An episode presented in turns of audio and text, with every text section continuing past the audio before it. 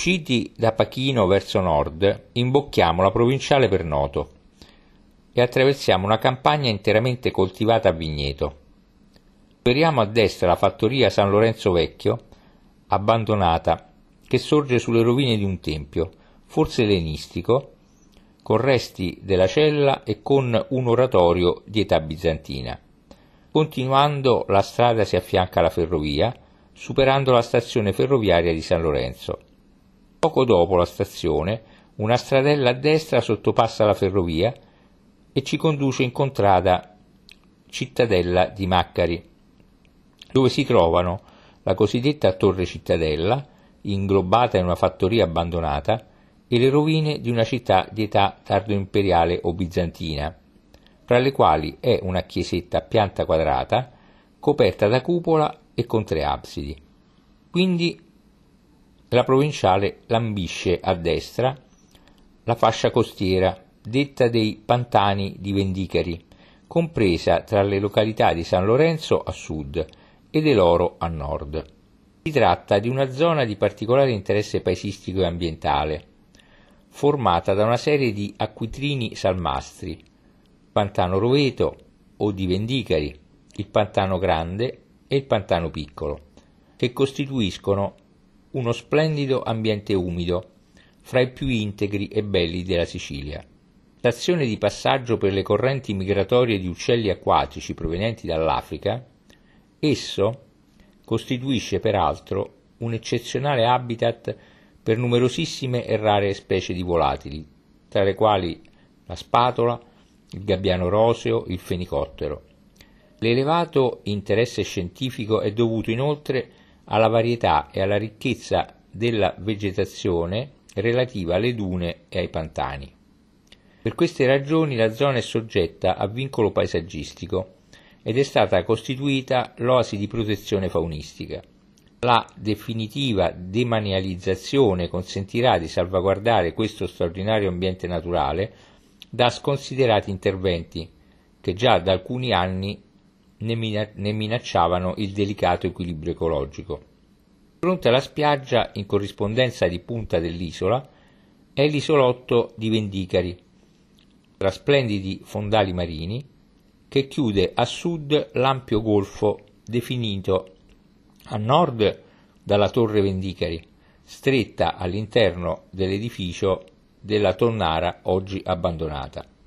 In una campagna ricca di oliveti e vigneti attraversiamo la ferrovia e superiamo un incrocio. A destra si raggiunge in breve la torre Vendicari. Proseguiamo costeggiando la linea ferroviaria e poco prima di superare il fiume Tellaro incontriamo a sinistra una deviazione che conduce in un chilometro ad una fattoria, all'interno della quale, mediante scavi condotti a partire dal 1971 e tuttora in corso, sono stati rimessi in luce ancora parzialmente i resti di un edificio che è stato classificato come una vera e propria villa di età imperiale tarda. Gli scavi si possono visitare tutti i giorni dalle 8 a un'ora prima del tramonto. La cosiddetta villa romana di Tellaro o Tellaro è situata su una leggera elevazione del terreno, sulla destra del corso del Tellaro, in posizione dominante quasi tutta la zona litoranea della foce del fiume. La villa antica sulle cui strutture si è impiantato in età relativamente recente un complesso agricolo, è incentrata attorno a un peristilio quadrato, circa 20 metri di lato. Attorno al peristilio, di cui si è rimesso in luce il lato nord, l'angolo nord-est, parte del lato ovest e il lato sud, si estendono un complesso di ambienti di cui uno al centro del lato sud di forma absidata. Le strutture della villa sembrano estendersi maggiormente verso nord. Notevoli i tratti dei mosaici pavimentali saggiati al di sotto di abbondanti tracce di un incendio antico. Nel peristilio si sussegue una serie di medaglioni circondati da corone di foglie d'alloro. In alcuni ambienti, a nord del peristilio, si sono rimesse in luce tracce di una scena mitologica raffigurante il riscatto del corpo di Ettore tra i Troiani e Priamo, alcune figure di animali o un satiro e una menade inquadrati da girali d'acanto e ancora un can- cantaros colmo di frutta. In uno di questi ambienti a nord del peristilio è stato riportato alla luce un mosaico con scene di caccia molto simili a quelle della piccola caccia di Piazza Armerina. Le scene, delimitate da fasce a meandro con, di, con riquadri di volatili, sono organizzate su quattro registri. In quello superiore si, scorgo, si scorgono un cacciatore, una pantera in gabbia, altri cacciatori e tre fiere in lotta. Nel secondo registro sono raffigurati sei cacciatori stanti che fanno da schermo per la cattura delle fiere. Un altro cacciatore che ferisce un leone che ha abbattuto un'antilope e due arcieri. Nel terzo registro appaiono una grande figura femminile, forse l'Africa o Cartagine, tre personaggi, di cui uno con il bastone a Tau, in seguito in segno di comando, come nella grande caccia di Piazza Armerina, e poi gabbie trasportate da carri trainati da buoi e una tigre che assale un personaggio barbuto. Nel quarto ed ultimo registro è infine la scena di un banchetto, incentrata su sei commensali attorno allo stibadium a sigma, letto a semicerchio, all'ombra di una tenda. Davanti ai commensali campeggia un vassoio con un gallinaceo. A destra e a sinistra sono raffigurate scene di cavalli in gruppo e di servi affaccendati a squartare una bestia, oppure ad alimentare il fuoco in una brocca, o ancora ad adoperarsi fra ceste con vivande. L'eccezionalità di questi mosaici risiede nell'evidente intenzione del loro ideatore di organizzare in un tutt'uno le scene raccontate, negli effetti cro- cromatici, nei contrasti, nei passaggi tonali e nell'espressività sempre viva e naturale. La loro datazione attraverso fatti formali e dati di scavo può essere fissata alla seconda metà del secolo IV d.C. Riprendendo la strada si attraversa il fiume Tellaro, a due chilometri dalla foce, che scorre in mezzo a una vasta piana ben coltivata e a chilometri 96 e 4 si stacca a destra della provinciale la strada comunale che conduce in 3 e 300 metri alle rovine di Eloro, situata su una bassa collina a poca distanza dalla riva sinistra del Tellaro. La strada comunale, dopo 2 km e 200 metri, compie una grande curva a sinistra. A 200 metri a sinistra si leva la colonna pizzuta, monumento funerario in massi non cementati, restaurato e consolidato nel 1975. Alta ancora 10 metri e mezzo, con diametro inferiore di 3 metri e 800, poggia su una base di 4 gradini, impostata su una platea rettangolare. L'ipogeo era chiuso da una porta monolitica con cardini a maglia e conteneva scheletri, di cui uno aveva nella mandibola una moneta di Ierone II e vari oggetti di età ellenistica. Lasciata quindi la strada comunale in corrispondenza della curva, si prende a destra una strada non asfaltata che sottopassa la ferrovia, dalla quale, dopo circa 300 metri, si piega a sinistra, arrivando, dopo 3 km e 300, di fronte alla collina di Eloro, a metri 21 sul livello del mare.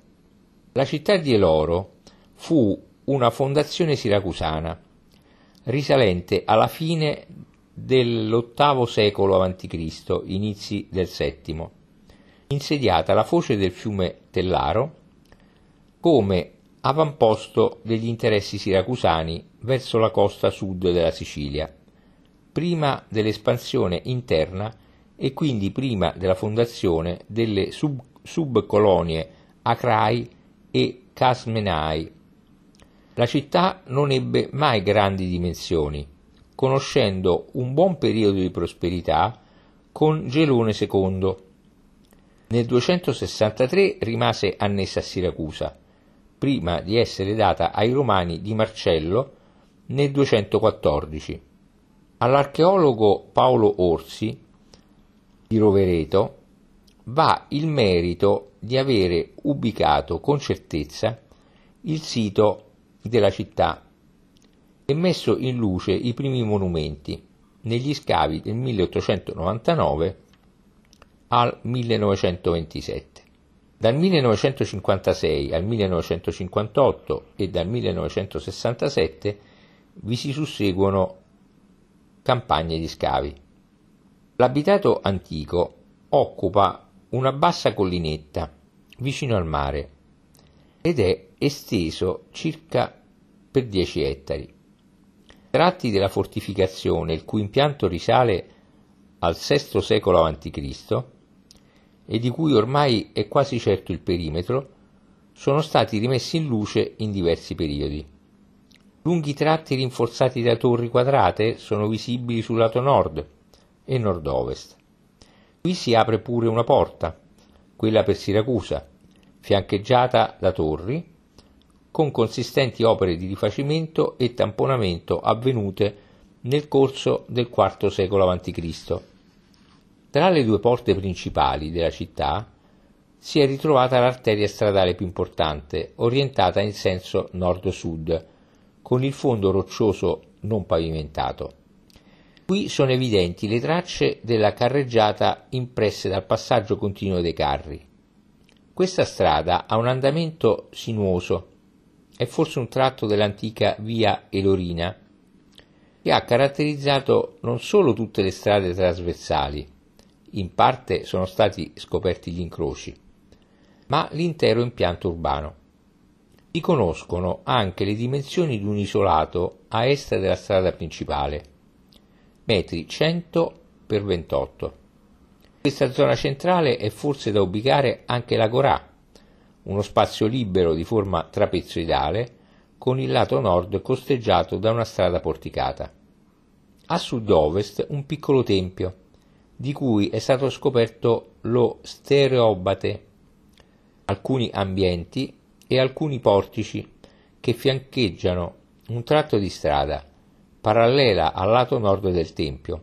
Fanno parte, probabilmente, di un Asclepieion, santuario di Asclepion.